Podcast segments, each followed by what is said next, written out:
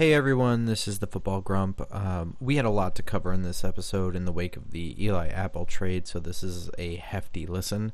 There's a lot of good stuff in here that we felt needed to be said at this time, and so we ultimately decided not to break this episode up. So if you want to skip around to a particular conversation, just a heads up, we open the episode recapping all aspects of the loss to Atlanta. At roughly 17 minutes in, we talk a lot about um, some overall coaching and we move into the Apple trade around 29 minute mark and followed up with a sort of who's next conversation around 34 minutes in. And we ended the episode with a discussion about management and ownership and that part starts at about 50 minutes. So thanks for listening. Go giants. You're listening to the Just Giants podcast with Grump and the Cranky Fan. Be sure to subscribe on iTunes and SoundCloud today.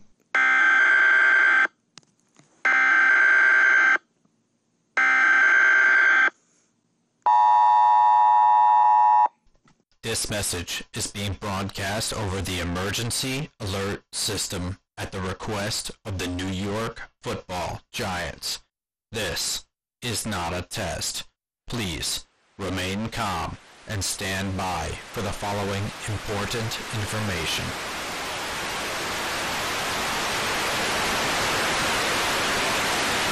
Welcome back to Why the Hell Are We Even Doing This Anymore with Grump and the Cranky Fan, the best damn podcast for a football team. I'm your host, the Football Grump, and with me, as always, is Mike the Cranky Fan. Grump, you have a very broad definition of what a football team constitutes at this point. Well, they there's a ball involved. There is some kicking. Uh, that's that's That kind of the bar. Yeah, year. that kicking that kicking involves over 55 yards by the other team. Yeah. Um, be sure to follow us on Twitter uh, and follow the show on iTunes and SoundCloud. Uh, we appreciate all the, the nice comments that we've gotten and the five star ratings that we've gotten from you guys. Please keep them coming. Uh, they they do mean very much to us. Sure, thank you. We appreciate it. Um, you know, a lot of big news. We have a lot of stuff to cover. Um, it broke this morning that Eli Apple was traded to the New Orleans Saints for a fourth and seventh round pick. The fourth is next year's draft. The seventh, I believe, is 2020. We'll get into all of that. And it seems that this team is in full burning down the house mode. Uh, so we're going to have a lot to discuss. Uh, but first, we're, we're going to talk about the game since we traveled to Atlanta to check it all out. Yeah, Grump and I continue our tradition of going at great length and great expense to watch this team lose. And uh, last night was no different. Uh, we got back home this early afternoon. We were going to record from the hotel room, but we were both pretty tired and pretty annoyed, and we just said, you know, we'll just do it tomorrow. So good thing we did it tonight to cover the breaking news. But uh, another good trip, though, Grump. We had a good time. That stadium is pretty awesome. Uh, I'm I'm really excited that the Super Bowl is there. It, it, it's really cool the way you know. Obviously, for well, we were there, the roof was open, but it it, it kind of feels like we were saying. It kind of feels like a basketball game. Uh, it's just you know, it's like this half dome. It's really dark in there. Uh, I guess like the music selection also kind of plays into it. Um, and the, the scoreboard is the coolest thing. The way it's like on the inside. Yeah, I'm gonna rate this of all the stadiums I've been to my second favorite one. I'm Minnesota remains my favorite. Um, architecturally, Mercedes-Benz Stadium is the nicest one. It's just an amazing work of art how they built it, how that roof opens up and just kind of like uncoils like a flower. It's it's amazing. Um, it is very big. It's a little sparse on the inside. Um, a lot of echo. Yeah. Uh, I think 2 Chainz did the halftime show, and thank you.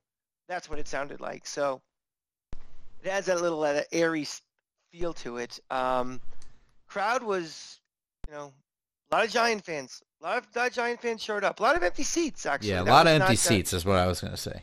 yeah, it didn't have. uh, And granted, we're talking about a two and five team and a one and five team. Not the most exciting matchup. Uh, a lot of Giant fans there, as usual. They they show up. Um, we'll get into the Giant fans that we've met, and uh, you know, we're not talking Rhodes scholars are on this trip around us, but um, it's the way it goes. So Yeah. a lot of annoyed, a lot of annoyed Giant fans with the, with the fate of everything that's happening, Sure. and you know what what went down. But uh, definitely, if you get a chance to get down there, check out that stadium, whether it's for uh, you know a college or a pro game or a Final Four or something. Um, Yeah, there's there's other cool stuff to do in town. Not far from there is the College Football Hall of Fame, which I did not do, but you have done in the past. It looked really cool. We just didn't really have the time. Uh, but there's stuff to do other than whatever game you go to see. So I encourage it as a you know if you have you know some days off from work to hang on head on down there. I I found it more interesting than Charlotte. Oh yeah, I mean, you know, it's uh, anybody who's been to Atlanta before knows like they've really rebuilt that area from you know back in the day. I started going there in the '90s. You know, where the underground was. No one goes there anymore. It's more around the CNN Center by the new College Football Hall of Fame, Centennial Olympic Park into CNN Center and right into the dome. So it's a it's a cool happening place to be. You know, Monday nights are strange because you know, obviously people are working, so you don't have the full blown tailgates like you would on a Sunday or a Sunday night. But um, you can definitely sense a, a sense that the Falcons are, uh, you know, pretty popular down there. I mean, it's always going to be a college football town, you know, a mecca for you know cross like the crossroads for the entire South down there. But uh, you know, there's definitely local identity to the Falcons, and uh, they do a good job in the dome, kind of capturing that. Yeah, and as far as the game that was played there, uh, the Giants lost 23-20. A lower scoring game than I think we both thought, but it kind of looked, I think, a little bit the way we thought. A lot of, a lot of offensive chunks being given up by both teams. Um, a lot of uh, a lot of action from 20 to 20, and then we saw some, uh, you know, some meltdowns in the red zone, particularly by the Giants. But uh, you're right, a lot of uh, a lot of big, uh, chunky plays. You know, big big yardage in the passing game by both sides, and you know anybody who watched the game, you know the narrative now and the the scapegoat on this team is clearly on Eli Manning's shoulders, and he honestly, when he had the chance to throw, did not look that bad. I mean, if you go back and watch the game again, you know, he hit guys in stride. He hit open guys. Um, this fan base now is going to start nitpicking because in the red zone, well, this guy was a step opener. why didn't he hit that that guy or something? I think now you're now we're starting to get a little, you know, we're looking for reasons to pick now. let's start with this. We're not in any way Eli apologists on this show. Um, you know, you and I might have differing opinions on how we view Eli Manning, but neither one of us is apologizing for his play this year. However, there's not a whole lot you can pick on from last night. I've seen about five different screenshots and gifs of guys who might be barely open, um, or uh, quite frankly not open that people think is open, uh, and other screen caps where Eli is already sacked at that point, and they're circling a guy who's kind of open. You know, at this point, we're nitpicking and trying to elevate Eli Manning to a point he was never really at in his career. I mean, there was always a play that we could point to dating back to 2007, 2008, the, you know, the Eli heydays of, you know, there's a, why didn't he throw it there? You know, there was always the stupid throw too, where the unquestioning how in the world did he make that throw? He threw it right to the defender. What was he thinking? Um, Well, some of these some of these plays, especially when you get in the red zone, that's the play. yeah. It's a quick timing thing. It's two steps, quick throw over the middle. It's the hot guy, you hit it. And yeah, there might be other guys open, and we see it all the time. Why isn't this guy open? First of all, is he going to contort his body to throw across the field for something because you see a guy open?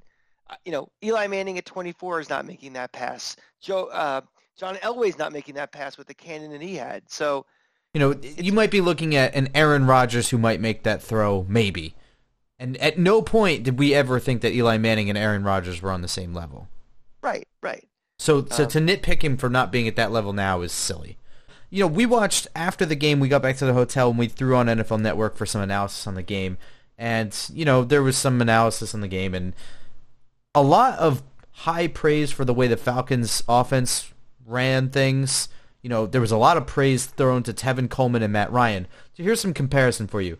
Matt Ryan went 31 of 39 for 379 yards and a touchdown. Eli Manning went 27 of 38 for 399 yards and one touchdown. Pretty comparable. Tevin Coleman had 11 rushes for 50 yards and 82 total yards from scrimmage. Saquon Barkley had 43 yards rushing on 14 carries, 94 yards from scrimmage. And the game was basically even from an offensive standpoint. It was even Uh, from an offensive standpoint. I mean, this was there are plenty of times this year that you can throw some blame at Eli Manning and him being the reason the offense has looked bad and those would be justified. I don't think last night was one of the nights that it would be justified. You can nitpick a play or a guy who's open by about three feet that he missed or didn't throw to, but you're elevating Eli to levels he was never really at. Well, you're also unrealistic because you look at every single game film of every game played last week from, you know, the uh, Pat Mahomes all the way down to the bench Blake Bortles, and you can see the exact same thing happen at least once a game. This guy was open. Why didn't you throw to him? Yeah. So come on. Yeah. As far as the play calling goes, that's a whole other story. Yeah, I mean, if we're gonna talk, yeah, if we're gonna talk about Eli being the blame, yeah, I think he's a very distant third. Um, we're gonna get into again how atrocious this offensive line is, but the big culprit, the big fart of the night, and I think both of us will both pull our pants down and really blow some ass. this coaching staff, the the decision making, the play calling, really some of the worst I've ever seen, and I had to experience Ray Handley, Ron Zook, you name it, for terrible coaching. I cannot believe what I was seeing last night. Um, where do you even want to start, Grump? Well, I'll say my the play calling was not as bad in my opinion as the decision making. And, and you know, obviously the differences there are the head coaching decisions on, you know, going for it instead of kicking a field goal on fourth and one when they hadn't really been able to generate one yard on this offense since 2008. Um, you know, going for two on your first touchdown as opposed to holding back on that. Though that's to me that's the difference between you know decision making and play calling. Play calling I thought was not too bad. I thought um you know there there's still this lingering sense of lack of creativity.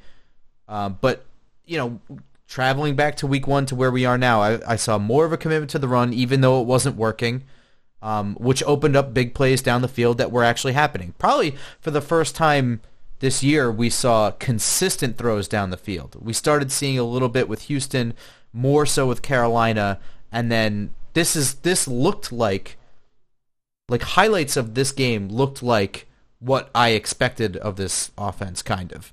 Let's keep in mind, though, we have extremely, extremely banged up secondary by Yes, uh, Atlanta. and Uh, also keep in mind, I'm, I'm this is a low bar, so I want to criticize the play calling, not necessarily the decisions. I think, especially in the red zone, I think what we're trying to do in the red zone is a, you know, we're trying to thread a needle with some of these plays where we didn't try until those last two fourth quarter things, actually running between the tackles Yeah. on third and goal, second and goal. You know, we do have Saquon Barkley. He is, you know, going to be one of the best running backs in this league. You know, as bad as this offensive line is, it seems like you know the closest, you know, easiest way to get to two things is a straight line, and not even attempting to go through the tackles until late in the game.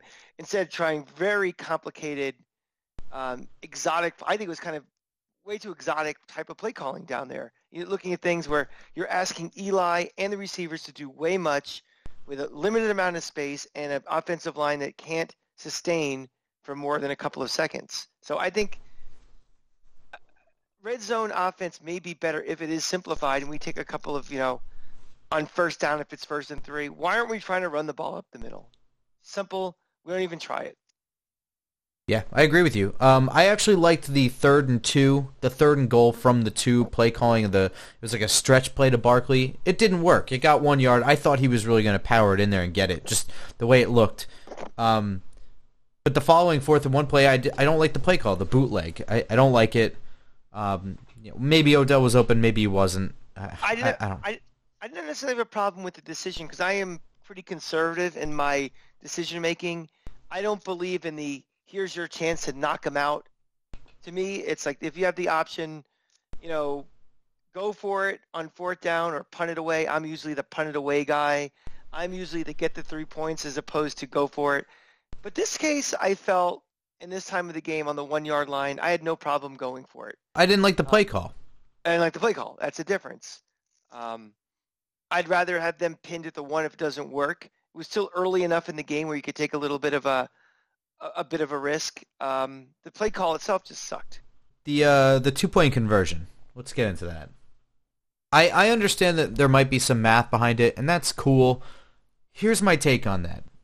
Math be damned. Let's just say, let's say it's ignore how much time is left. For instance, just say it's the fourth quarter, and you know they're in the same scoring situation where they're eventually going to need a two point conversion.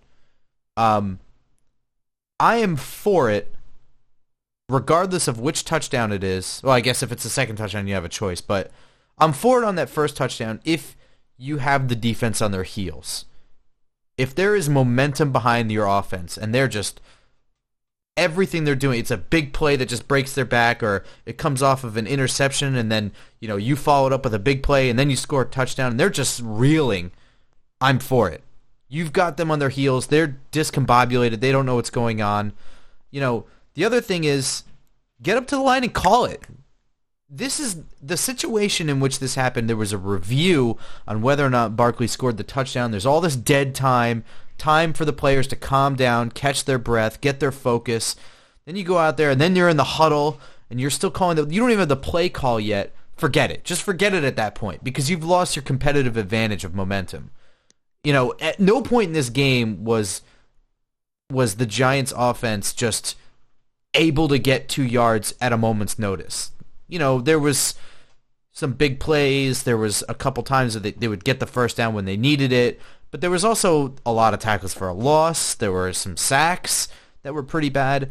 At no point was it just this steamrolling offense where I'd feel confident just walking up to the line and, and getting two yards. I, I think momentum was a huge factor in their scoring drives. And it's not their fault that the momentum was taken out of that because of the review on the touchdown, but that's the hand they were dealt. And I, I, I disagree with doing it in that circumstance first touchdown, second touchdown. I'm not sure I have a strong opinion. I know you do. I, I, I definitely do. I mean, to me, the riskier play is something you shouldn't do unless you have to do. Uh, you know, you need to get 15 points. Why put all the pressure on? If it doesn't work, you have to chase even further down the line. You need the seven, then you need the eight. To me, it's a no-brainer. Um, I get your point about the momentum. Um, now we're going to start kind of treading on to my bigger bugaboo about this about the coaching. Why, you know, if you you don't have a play called to do this, you know, even if there is no momentum and it gets stopped, this team consistently has, you know, the play clock running down three, two, one. It's so slow and there's no way to get a defense on its heels. You know, this coach and this coaching staff should have in their back pocket in this scenario, this is the play we're going to run. I agree. Get out there and run it. I mean, I've been saying this for years. I've been saying yeah. this for Ben McAdoo and Tom Coughlin. For these situations, you have A, B, and C, and you're ready to go. You just say, we're running play A. Go. Run to the line. Because it's such an advantage. Eh, let's just say it's not even two-point conversion. It's fourth and one. You call that in there. The defense thinks they're getting off the field. Then they have to run out there. You got it all lined up. Maybe you can even draw them off sides. You don't even have to run the damn play. You know, there or maybe you just get them to waste a timeout as they're trying to shuttle t- their substitutions back and forth. You call it, you get everybody to the line. I understand there is a smidgen, tiny little bit of leeway given to a brand new offense for everybody where, you know, Eli doesn't know this offense like the same way he knew Kevin Gilbride's offense. It's weak, but but it's still it's still inexcusable. I, I exactly that's. It's, it's I'm just I want to eliminate all doubt. I have thought about that for anybody listening. I have thought about the fact that this is a brand new offense for this team. It's still inexcusable. It's A, B, or C. It's three plays. If we're ever in this situation, I'm calling play A, B, or C. Have everybody ready. Call it. Get to the line. We can segue this right into my coaching rant because I can't hold it in anymore because I'm getting annoyed as we even talk about this.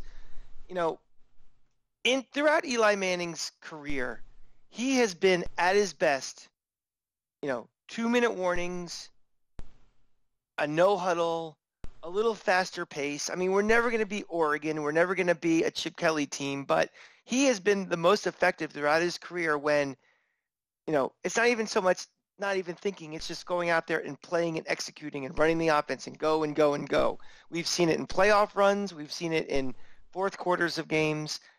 This offense and the way the play calling and the way they're doing it, it's so slow and so stagnant that, you know, every, you know, you just look at the play clock on every play. Three, two, one. You're, you're never getting this defense on their heels. You're giving them all the time in the world to adjust. They could start, you know, jumping the snap count because they know it's getting down to like two or one. And this is coming back just to coaching. This is the philosophy and this is the way they want to run this offense. And, you know, there's nothing right now, you know, if you're just watching some of the basic play calling that Atlanta had, you know, some of the, um, you know, those little bootlegs off of play action, just little things. It, everything doesn't have to be a reverse or a triple lateral or something, but things that keep the offense or the defense off balance. This offense does nothing to keep the defense off of balance. And I'm blaming this coaching staff. I've hated Mike Shula 20 years ago. I thought he sucked as an offensive coordinator. I said it in the spring. I said it last week. You know, it's time to start looking at this, you know, coaching staff and saying, what are we doing? You know, forget decision making, just play calling itself. It's it's bad enough that this you know line can't block. It's bad enough that Eli isn't what he used to be. It's bad enough we have really we don't commit to the running game. You know, give us a chance to be successful. You know, give us some sort of advantage. The way this how stagnant this offense is, we're not giving ourselves any chance for that. I think the only thing I can say, I, I think there is a legitimate fear and it's it's not rational, but I think there is a commitment to getting away from the Ben McAdoo three quick calls, three and out scenario. Uh, I think that is something that they, you know, it's something even... it's something we complained about last year, and and it there is merit to the argument of having these these real quick go out there one look reads, you know, five yard slants, and you know that's it. You went three and out, and only 30 seconds of game time went by. Now the defense is back out on the field because you have to punt. That being said, I'm not even talking about that. That's. But I'm just saying. I'm yeah. look, look. I'm just saying. I agree with you. In fact, I even said it last night. The two-minute offense is Eli's best attribute. I think randomly throughout the game, first quarter, second or third drive, you let him go out there and just read what he sees and call plays at the line of scrimmage get them all jumbled up, but don't make it situational. Once he's in the two minute thing, you know, you're you're hamstringing what his best ability is. I I understand that there might be a reluctance to get into one of the bad habits of Ben McAdoo, but it's it's a very big strength of Eli's. It's a big strength of this team, and, and you see it every time he does it. He he just shreds opposing defenses. Um, I'm also not saying play that way for 60 minutes. Exactly. I'm That's what I'm know, saying. Yeah. I, I understand if there is a, a fear about that, but to just throw in a random drive where he gets to do that, I, I think not only does it work just because it's one of his strengths, I think it works because they're not expecting it. It's not part of your every game plan. You know, to every time you go out there, you're just running to the line real quick and throwing the ball, five yard screens, etc. Uh, it, it it's just it gets them on their heels. It gets them disoriented. You start. I mean, we see it. It works. Though the one drive he had, I, I don't think there was a single incomplete pass. And and it's when we finally saw Odell Beckham get involved a lot more. He he's just. It just works better. It, it works into his his assets, and it should be a part of this offense. It shouldn't be the entire offense. It should just be part of it and it's not there until the game decides it's time to be there when the other team is ready for it. Um, yeah, it's it's a problem. But to to the credit of, well, I guess not to the credit, but not to unfairly throw just this coaching staff under the bus. Ben McAdoo did not allow for any of that. It didn't seem, uh, and I don't really remember Kevin Gilbride letting him just take the reins on that other than situationally. Yeah, I, again, I'm not saying that's what we do every single drive, and we run a thousand miles an hour every single drive. Because you're right, you do run the risk of the defense being out there too long. But you know, there has to be some middle ground between Oregon and this, you know, iceberg just going along in the ocean, and that's what this offense feels like right now. It just feels like this, you know, plodding along.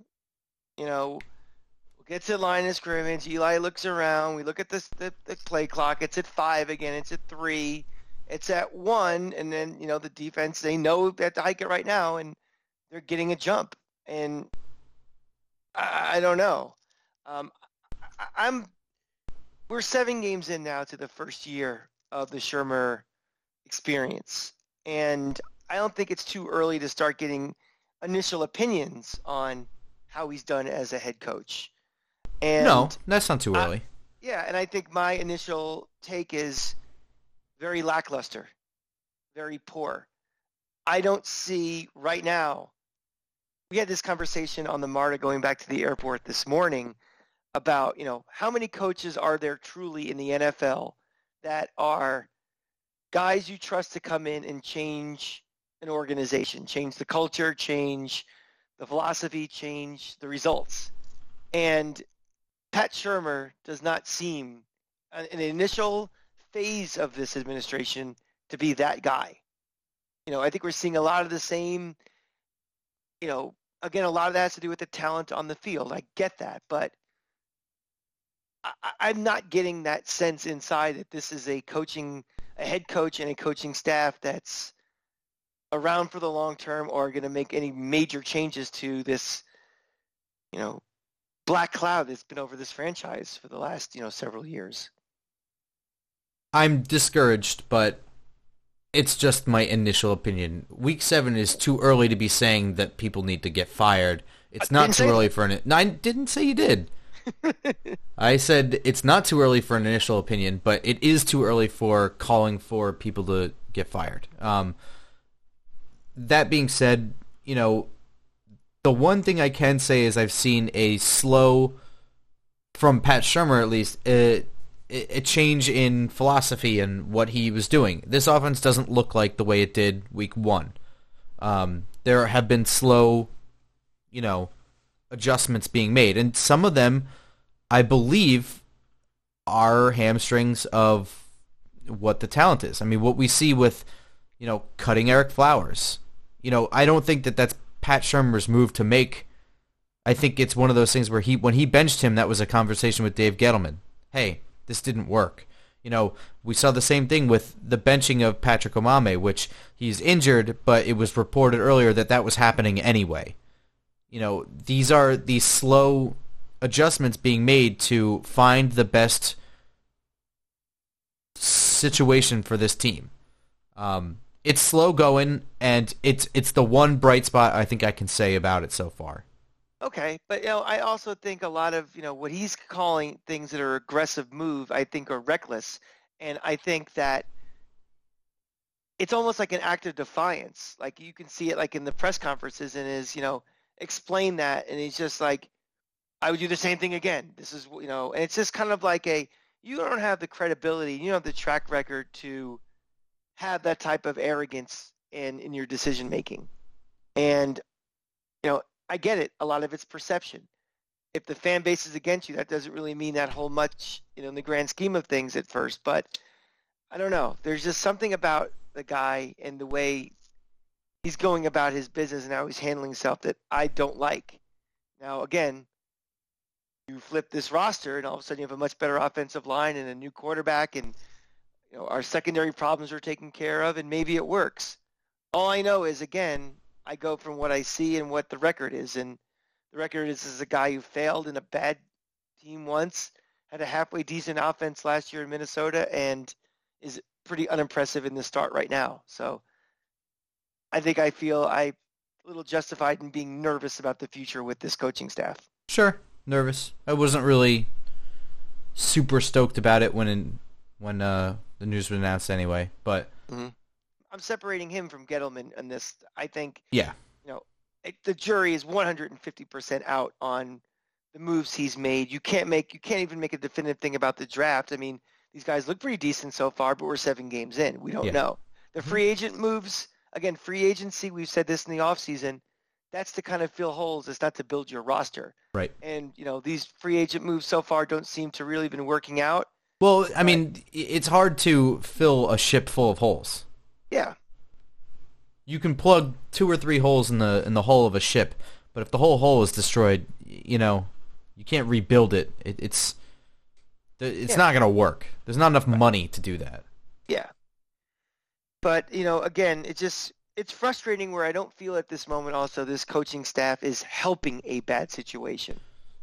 And I think that might be kind of what I've been trying to get at is that some coaching staffs maximize a bad situation. And I don't think this one is doing that at all. And that's a little more frustrating to me than, you know, I can I can very easily write off 2018 as this is a shit roster that they've started the purge last off season and last training camp and it's going to continue but you know it's just garbage i don't think this coaching staff is doing much to help right now and some of the decision making from you know the going for two to even that last onside kick attempt which is like a pooch kick it's almost like are we actively trying to lose these games? You know for the grand scheme i don't i don't think so but definitely when you're annoyed and you feel like everything you're doing is really stupid those thoughts do wander into your mind. Well, going along that theme as as as far as the purges, Eli Apple was traded this morning to New Orleans for a 2019 fourth round pick and a 2020 seventh round pick. Um, thoughts? So we haven't talked about this, so We, yeah, we have not talked about this together. Um, my first thought is this team potentially could get a lot worse before it starts looking better. Uh, we had discussed this morning, you know, on our ride back to the airport of, you know, who are potential salary cap cuts, and I brought up Janoris Jenkins, and we were going through, well, is Sam Beal going to be the guy who replaces him? The secondary is going to be a lot worse. Eli Apple is now out of the mix. And if Janoris Jenkins, they do decide to purge, you know, that big salary, or at least demand, you know, a uh, a, a contract reworking for something, this could be a really scary secondary next year. So that was my kind of initial thought. Um, we do need to acquire as many draft picks as we can. This is a, a roster that needs, we said, help all over the place. We need assets. We need cheap assets. You know, you go to the free agent market and you try to get this guy, this guy, this guy, it's going to cost a lot of money. We don't have a lot of money. You know, we need draft picks. We need cheap rookie contracts to fill these spots. We're hoping that this coaching staff can develop players. You know, that's one of the reasons why we got guys and we heard teaching all off season. Well, you're going to get more young guys to do that. Um, my second thought was that they are trying to purge this roster of cancers. And while it seems like Eli Apple's done a little better job this year of not, you know, causing trouble or anything or having a bad attitude, I think the opportunity was to get rid of him, and there might be other people on this roster. It's going to happen. So, no more if we're two and nine or one and ten, him acting up or something. That's not going to be our problem anymore. That's New Orleans' problem. Well, yeah, I, th- I think one of the things we, we talked about, maybe not enough, was that Eli Apple has been. Actually, I, I asked this at the game last night while we were watching who was the bigger surprise, Eli Apple or Aldrick Rosas? That's what you did. Yeah, so that's that's pretty interesting. I didn't think of that till just now, but we haven't talked enough about how different Eli Apple. He's been solid this year, quiet, reliable in coverage. You know, busted play here or there, but nothing nothing outlandish. Um, He's played forced- better. Than, he's played better than Jenkins has this year. eh, no, but I'm pretty. I'm pretty down on Janoris Jenkins this year. yeah, yeah, that that's a little. You're a little heated. That's okay. No, that, the, the numbers back it up. Nah, you you're heated. number. It's all right. Was the number I gave you yesterday? It doesn't matter. You're heated. They're not. They're not drawing the same coverage at all, um, and they're not getting the same amount of safety help. So it's they're it's also not. They're also not giving the same amount of effort. maybe he has not been. Be- no way. I'm not buying that. I don't even care. I'm not even having this argument with you. Uh, but but Eli Apple did lay a hellacious hit on Cam Newton and forced a fumble. In Carolina, which I when I found out who hit it, I thought that was Landon Collins when we saw it live because we're there. We don't really have the best vantage point. Uh, I was very surprised that, that was Eli Apple, and he's on his rookie contract, so he's a perfect tradable asset. Where the receiving team, New Orleans, is not inheriting some massive contract. They're they're inheriting, you know, his contract deadline, where you can say his career has been so up and down. He's not in a position to command a big contract right away. So he's a perfect tradable asset. Um, and there had there was some mutterings that he was on the trading block earlier. You know, I'm not sure that he was a cancer this year. We don't we don't have the luxury of knowing what goes on in the locker room. Uh, so just because we haven't heard anything doesn't mean we haven't we that that it hasn't happened. I am glad that Annie Apple is gone. Oh my God! I actually had quite a response to her on Twitter, typed up, and I deleted it because I probably would be catching hell from the PC police, and I'll leave it at that. Yeah. Um, Um, yeah, I, I don't care about Annie Apple, and I, in, in general, as a rule of thumb, think that for professional athletes, parents should stay out of it. Just you're not, it, just stay out of it. Yeah. It doesn't it doesn't help anybody. It doesn't help the franchise, the fans, or your your your your child. Just yes. Stay as far out of it. Be there for them privately. Stay out of it publicly. And I think that's all we really need to say about Annie Apple. But I'm I'm glad that I, I we have not yet discussed Annie Apple on the show, and I'm glad that this is the only conversation we have to have about her. Yeah. Um. Okay. As far as next year goes, or who's next, this is in order from highest to lowest. Next year's biggest cap hits. Okay and we can discuss them maybe individually if you want, but these are the ones over three million dollars next year. Just just their cap hits, not not counting what their dead cap hit is. So we'll keep it simple for now since we're just mid season. But the number one is Eli Manning. I I mean I think at this point you and I both think that he's retiring at the end of the year. I think it's safe to say because, quite frankly, what does he have to play for next year? This Yeah. team is not making the playoffs next year. Like I just alluded to, this team could be worse next year than it is this year. Mm-hmm. So what's the point? Why why risk major injury, you know, that could hurt him beyond his football years? It doesn't make any sense. He's proven all he's proven. He's going to be a Hall of Famer. He is going to be on the Ring of Honor. He has two Super Bowl rings. None of that is going to be tarnished by him walking away right now. And I Yeah. think it'd probably be in everybody's best interest if he did. Right. So that that's off the books right there. But having said that, they are not making a move this year. They are Oh, forget God. all these ridiculous Don't, trades. e- don't even engage this. It, it's so silly, and I, I'm proud that most of the Giants fan base is aware right away that there is a no trade clause, and Eli would have to waive that in order for it to happen. It's not happening. Right. And none of these teams that are being discussed, Jacksonville specifically, they are not picking up 20 something million dollars in cap space for a guy that everybody in this league thinks is shot. Yeah, Bec- Because his former coach now is upstairs in the owner's box watching every game. It's, just- it's ridiculous. it's silly. Yeah. Just because you know you can put two and two together because you have familiarity, just you're one little piece of the football world. Don't think that's what's happening. It's not. It's not happening. If it happens, then I will eat a sock. Um, well, it it fits into my theory that there's always a worse GM than what you have. This Yeah. would be pretty significantly bad. yeah. Uh, the number two biggest cap hit next year is Odell Beckham. He's not. It's not happening. He's not going anywhere. Not for the The- next two or three years.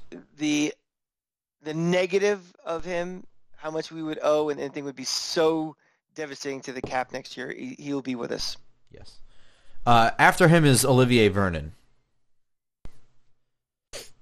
Huh, you know, as much as I like him and you know what a difference maker he is to me, if if it has to be, it has to be that they, they either cut him or ask him for a a, uh, a contract renewal. I don't think there's any guys on this roster that are sacred cows in the contract talks we're talking about right now. I mean, obviously, a guy like Saquon Barkley is untouchable for a hundred different reasons. But if we're getting into this category, I don't think any of these guys are untouchable, guaranteed staying on this roster. We have to have them.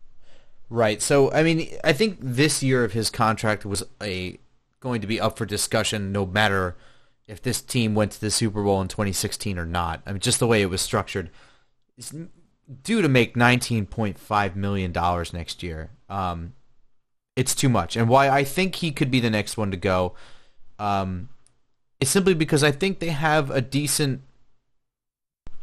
Uh, you know, I think Lorenzo Carter has come along a little bit more than they thought he would.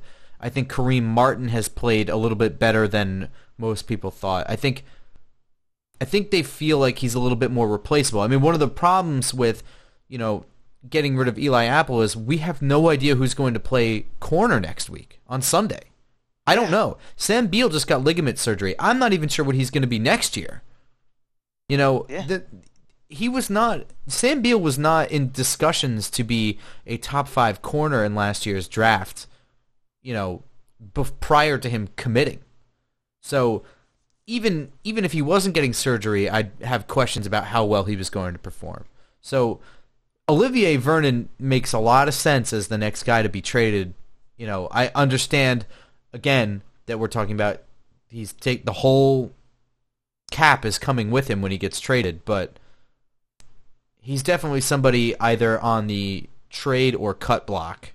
Yeah, I mean it's a- it's a- it's a- it's a problem for 2019, but in 2020 goes away.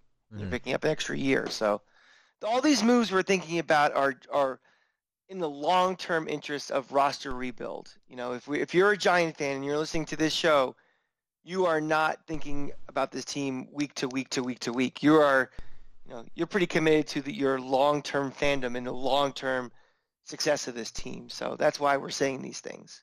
Yeah. Uh, the next highest is Nate Solder.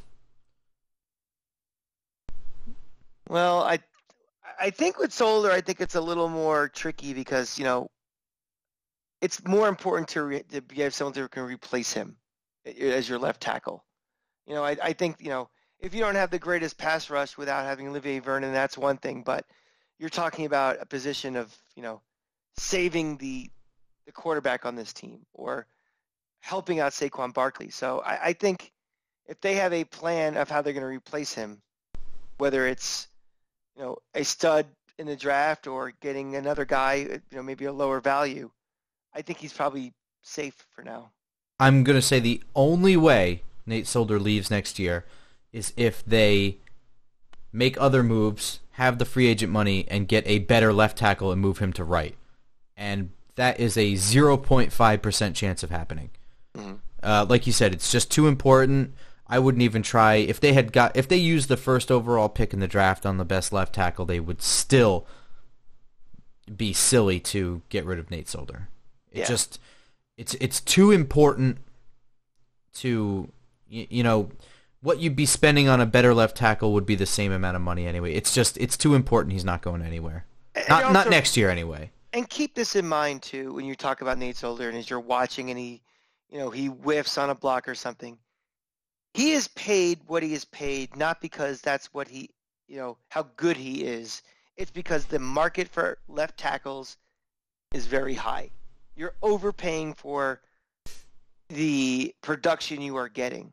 So, you know, stop looking at it as what what's his cap hit? 17 million, 14 million? Next year it's 17.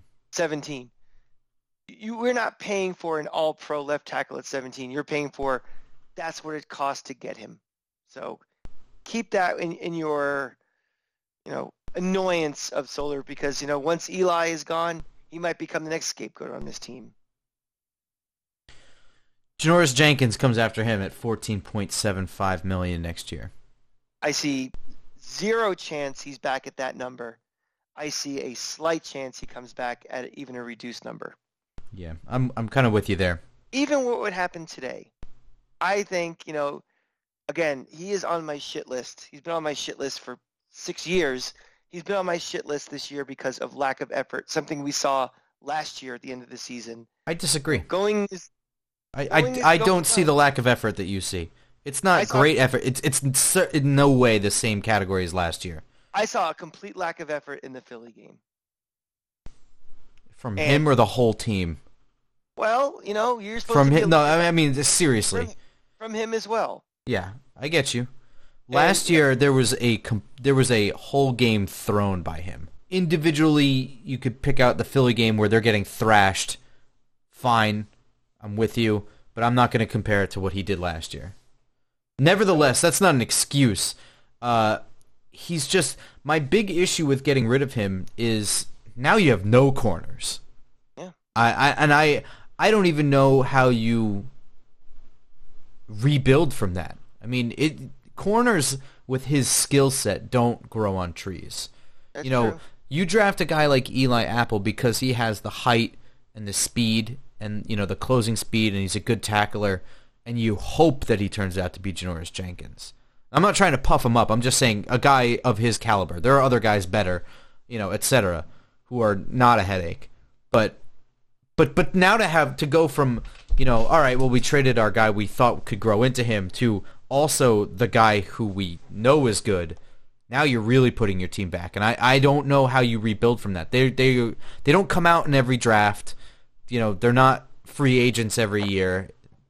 I don't know how to recover from that, but given his effort and his play and the number that he's at and just the nature of him, I don't think he's the kind of guy who wants to take a I mean nobody wants to take a pay cut, but you know what I'm saying.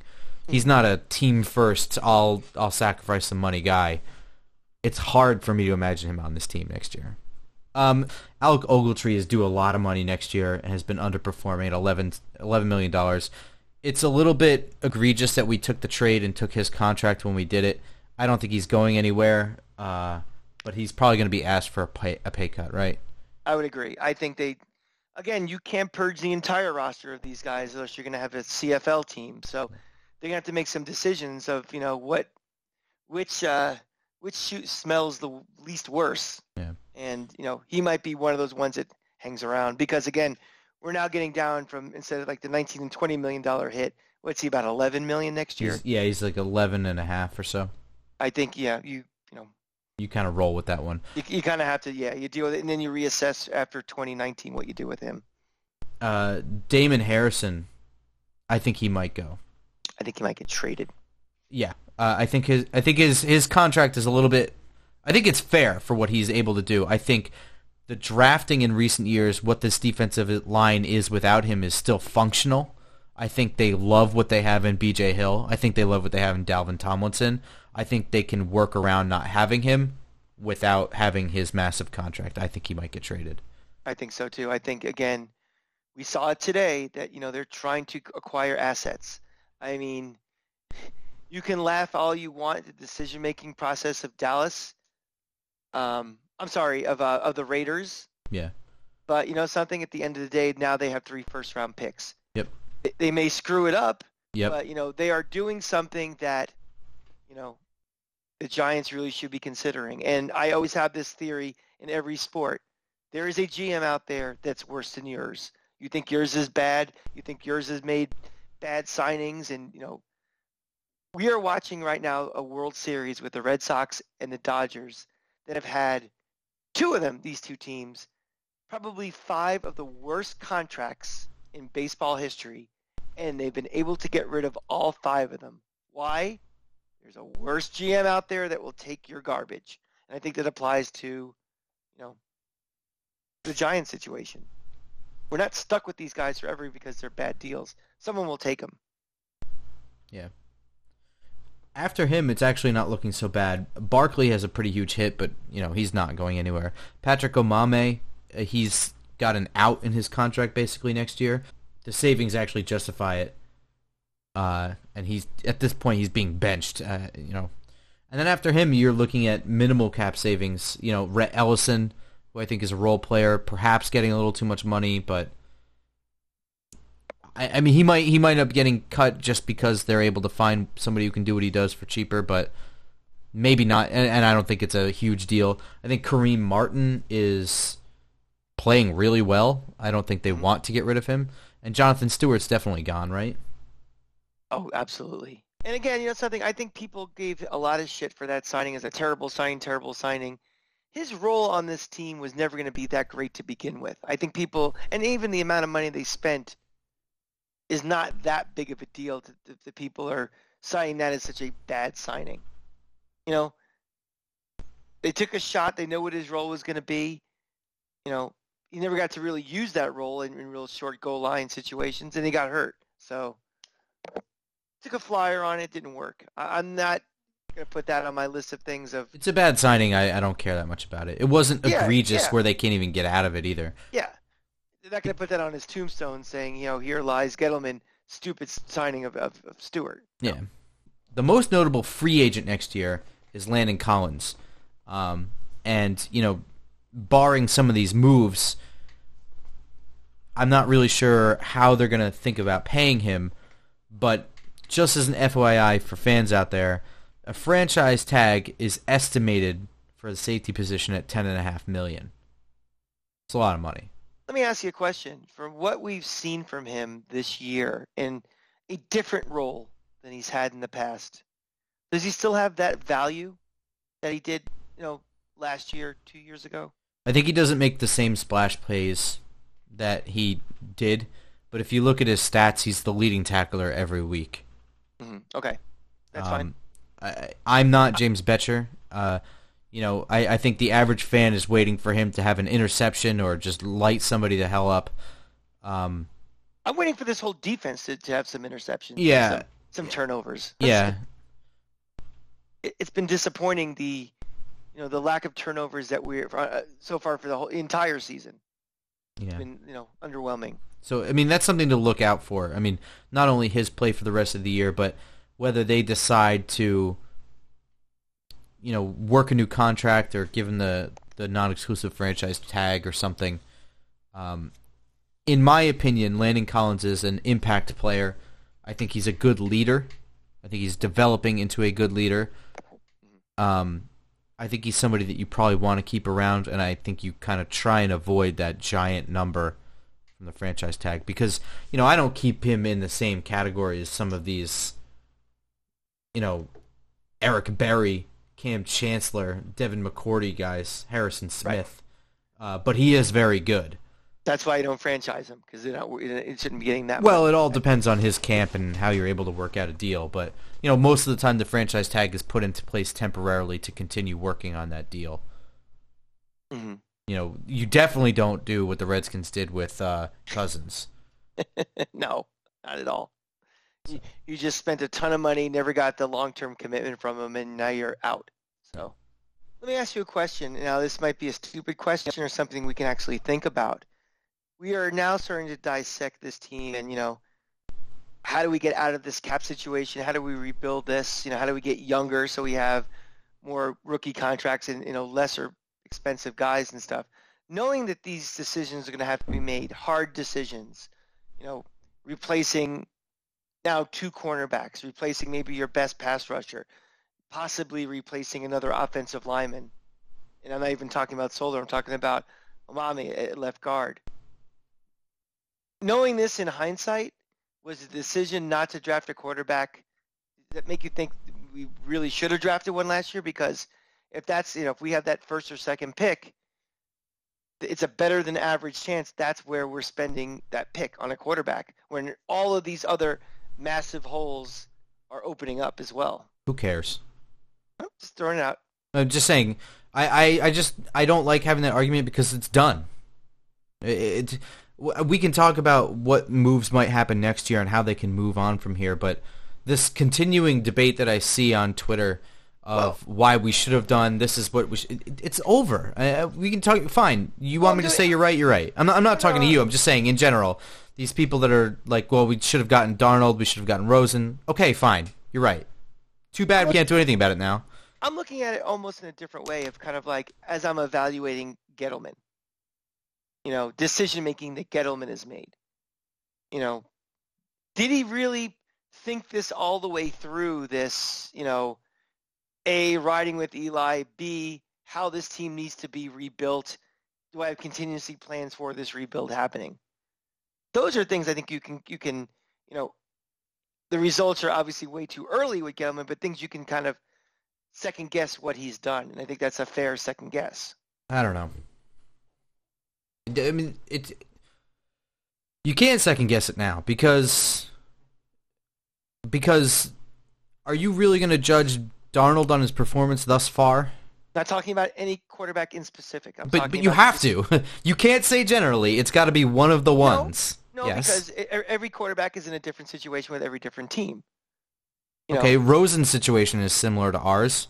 No, because no, no, because no, because none New coach, guys, bad these guys- offensive line. none of these guys probably would have been starting over Eli at this point.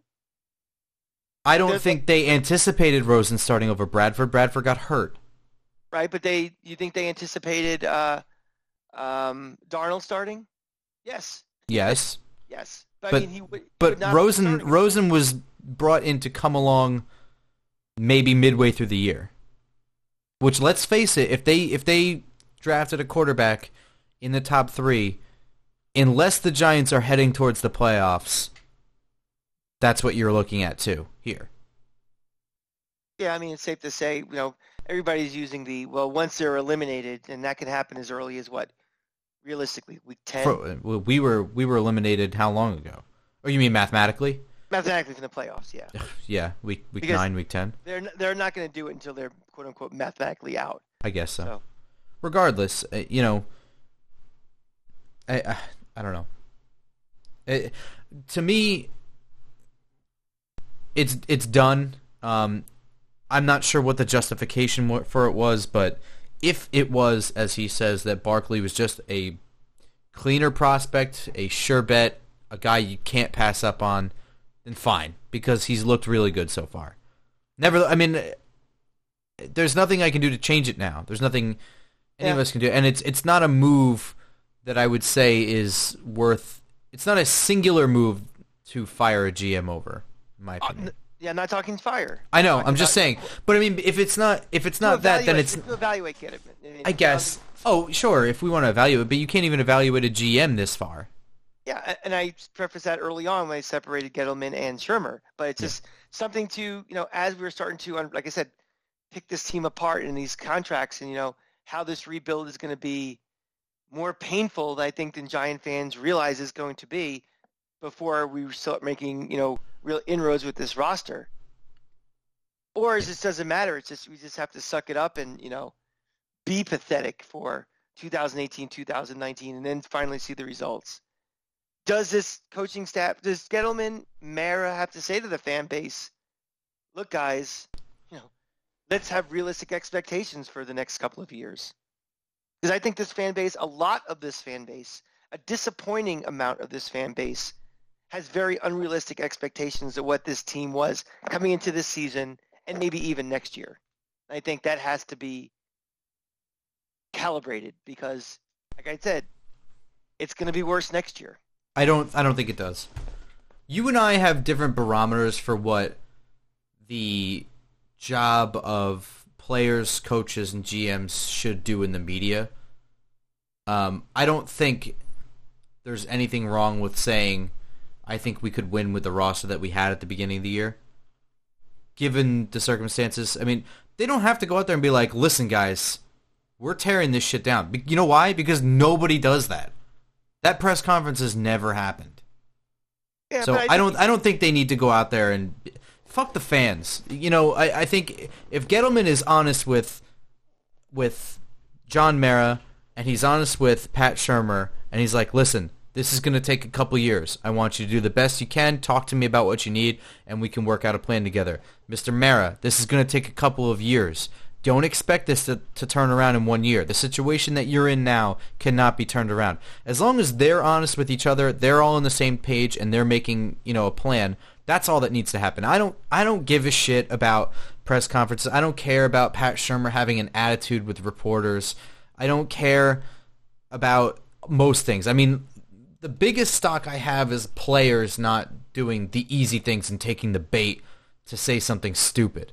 I, that I have a real problem with because all they have to do, and we, we had a brief discussion about this, is if you say the cliches and answer the questions, it's good enough because all they're doing as reporters is throwing bait at you to get a scoop, to get a quote, to run an article. That's all they're doing. And you can't feed into that and, and screw up the locker room and the coaching and all that shit. You need to just feed cliches. That's the only media thing I have. I'm going to counter your point, as I think a lot of people who listen to this are New York Knicks fans. And I think for the last 10 to 15 years, they have been fed a line of bullshit by ownership. They, you know, every GM that's come through, every coach has come through that, you know, we still think we can win. They built these half-ass rosters with the, you know, pipe dream half-ass attempt to make the playoffs, and it doesn't happen. Fan base is hates the owner, has no, you know, hope going forward. This current president, GM, and coach, and I was at that fan uh, fan fest before this season started. They were pretty honest. They were like, you know, something. This is going to be rough this year. We are committed to. Well, then what more do you want? Well, I think my point being is that, you know, as these losses are starting to pile up already, you don't already see that aggravation and annoyance from the, the, fan base, the media on their ass, and it does mean something. I get it doesn't bother you, but I think you're in the minority of Sure, maybe I am. That doesn't mean I should be. I, I don't think I don't think these people owe the fans shit. They they have their own job to do. That's just my opinion. I think you're 100% wrong. Okay.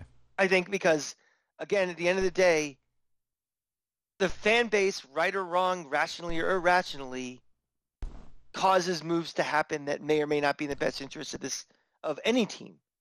You know, coaches get fired because of outraged fans and just you know the noise gets. It happens in college. It happens in the pros. Happens in every sport. I've seen coaches that have gone to the one out of making it to the World Series be fired a week later because they're burying the guy in effigy in the town. It means something. And I think if you're honest, all I'm saying is being honest, you will lose, you know, I don't think they were dishonest. but I think now they need to be honest going forward. I think they really have to, you know, we're going to do the best we can. We're going to try to win games and everything, but this is a rebuild. Ex- don't expect any quick fixes. I think that you can say both things. They're both true. It sets a realistic expectation. So you don't have people that, you know, are just running around with their heads cut off about this team right now, and it should have been you should have been prepared for it. I don't think telling the fans one way or another changes based on what I see from the Giants fan base. I don't think telling them that it's a rebuild makes them feel any better or worse. Just Mm, my I think- opinion. It could be, but I, I mean, I, uh you and I are smart enough to we are. we are smart enough to not only to recognize it but to take a step back and be like, well, this is what it is this year. You know, this is all building towards something. I don't think that we are in the majority. I think that no matter what, every Sunday there are a large amount of fans ready to complain about a guy being not not thrown to when he's one foot open, and that be the the his thing that he can't get to sleep at night for seven days until the next week when he finds the next thing, win or lose. I don't think knowing that it's a rebuild changes his outlook. I think that he lives and dies by football. But I was going to say for that fan, what do you think his September 1st prediction was for this team?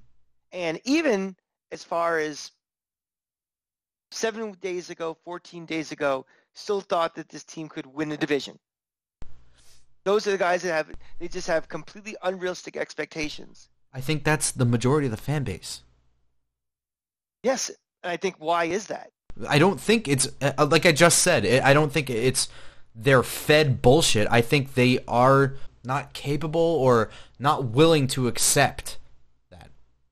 Yeah. I mean, there's a difference also between not being fed bullshit and being fed the truth. To me, I don't care. I you know like I don't need to hear it in explicit language every week after every loss press conference to just understand that they're turning the roster over. I mean, the actions speak louder than words. If the average fan can't fucking figure it out and just stop throwing a hissy fit every time Eli misses something or whatever, then that's his problem. And, you know, I don't think that Pat Shurmur's job hinges on Joe Noneck from Long Island who fucking knows very little about football or you know one of these dumbass idiot Dallas fans that never heard of a snap infraction before just because it's never happened to the Dallas Cowboys. You know, I don't think he's losing his job over him. Yes, I agree with what you said that there are bad decisions by coaches where the fan reaction gets them fired. I get it. I don't think the telling the fan base about a rebuild falls into that category.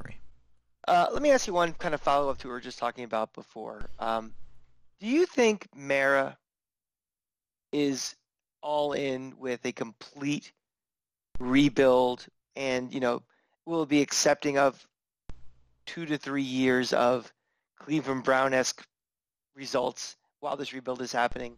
No. That's and again, that has got nothing to do with our conversation about. No, it doesn't. You know, I think sure he. the fans. I mean, behind the scenes, is he someone? It's like, you know, something. This is we. This team is rotted to the core right now, and some of these drastic decisions we've been talking about, which will give us tons and tons of cap space. Maybe not immediately, but in the next, you know, nearer term future. But the results could be devastating for a complete lack of competitiveness. Would he have that I guess, patience to A, do it, B, ride these guys out for the shit they would take. I, I don't know about what he's going to do. My opinions on John Mara are pretty simple. He's pretty much inherited two Super Bowl wins. Um, 2005, he assumed presidency. No, it's it's certainly possible that he had a more active role than what was publicly known before then.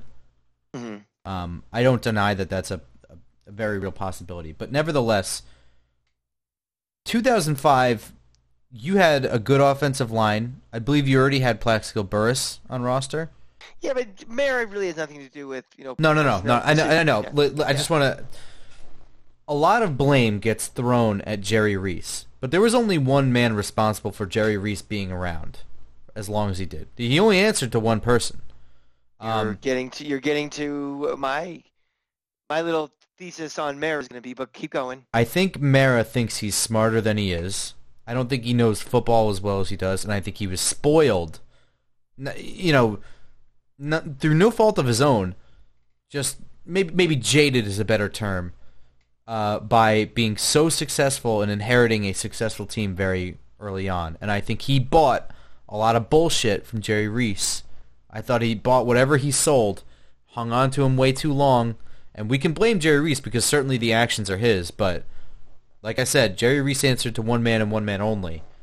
Um, and you know, every time John Mara opens his mouth to the media, it's it's it's a good thing he only talks to the media so few times because every time he comes out, he says something stupid. His defense of John, Josh Brown is probably the worst thing that he's done, in my opinion. hmm Uh, but he has done very little to impress me. Uh, you know, I mean, there there are worse owners out there for sure. I don't want to. There's a reason I don't I haven't talked about this. It's like not really a huge concern of mine, but I do think that he thinks he knows more than he really does. There's been a little bit of an erratic erraticness to him in the last couple of years. I think the whole way the the Eli benching thing went down last year, you know, just eh, things that, that something like that would never ever have happened 5 10 20 30 years ago with this team. You hear about the giant way and the giant standard and all this nonsense. You know the loyalty they have. Well sometimes that loyalty is not a good thing. And maybe they kept Reese around too long for loyalty. Maybe they kept Coughlin around too long for loyalty. Maybe this we're riding with Eli thing is something about loyalty lasting too long.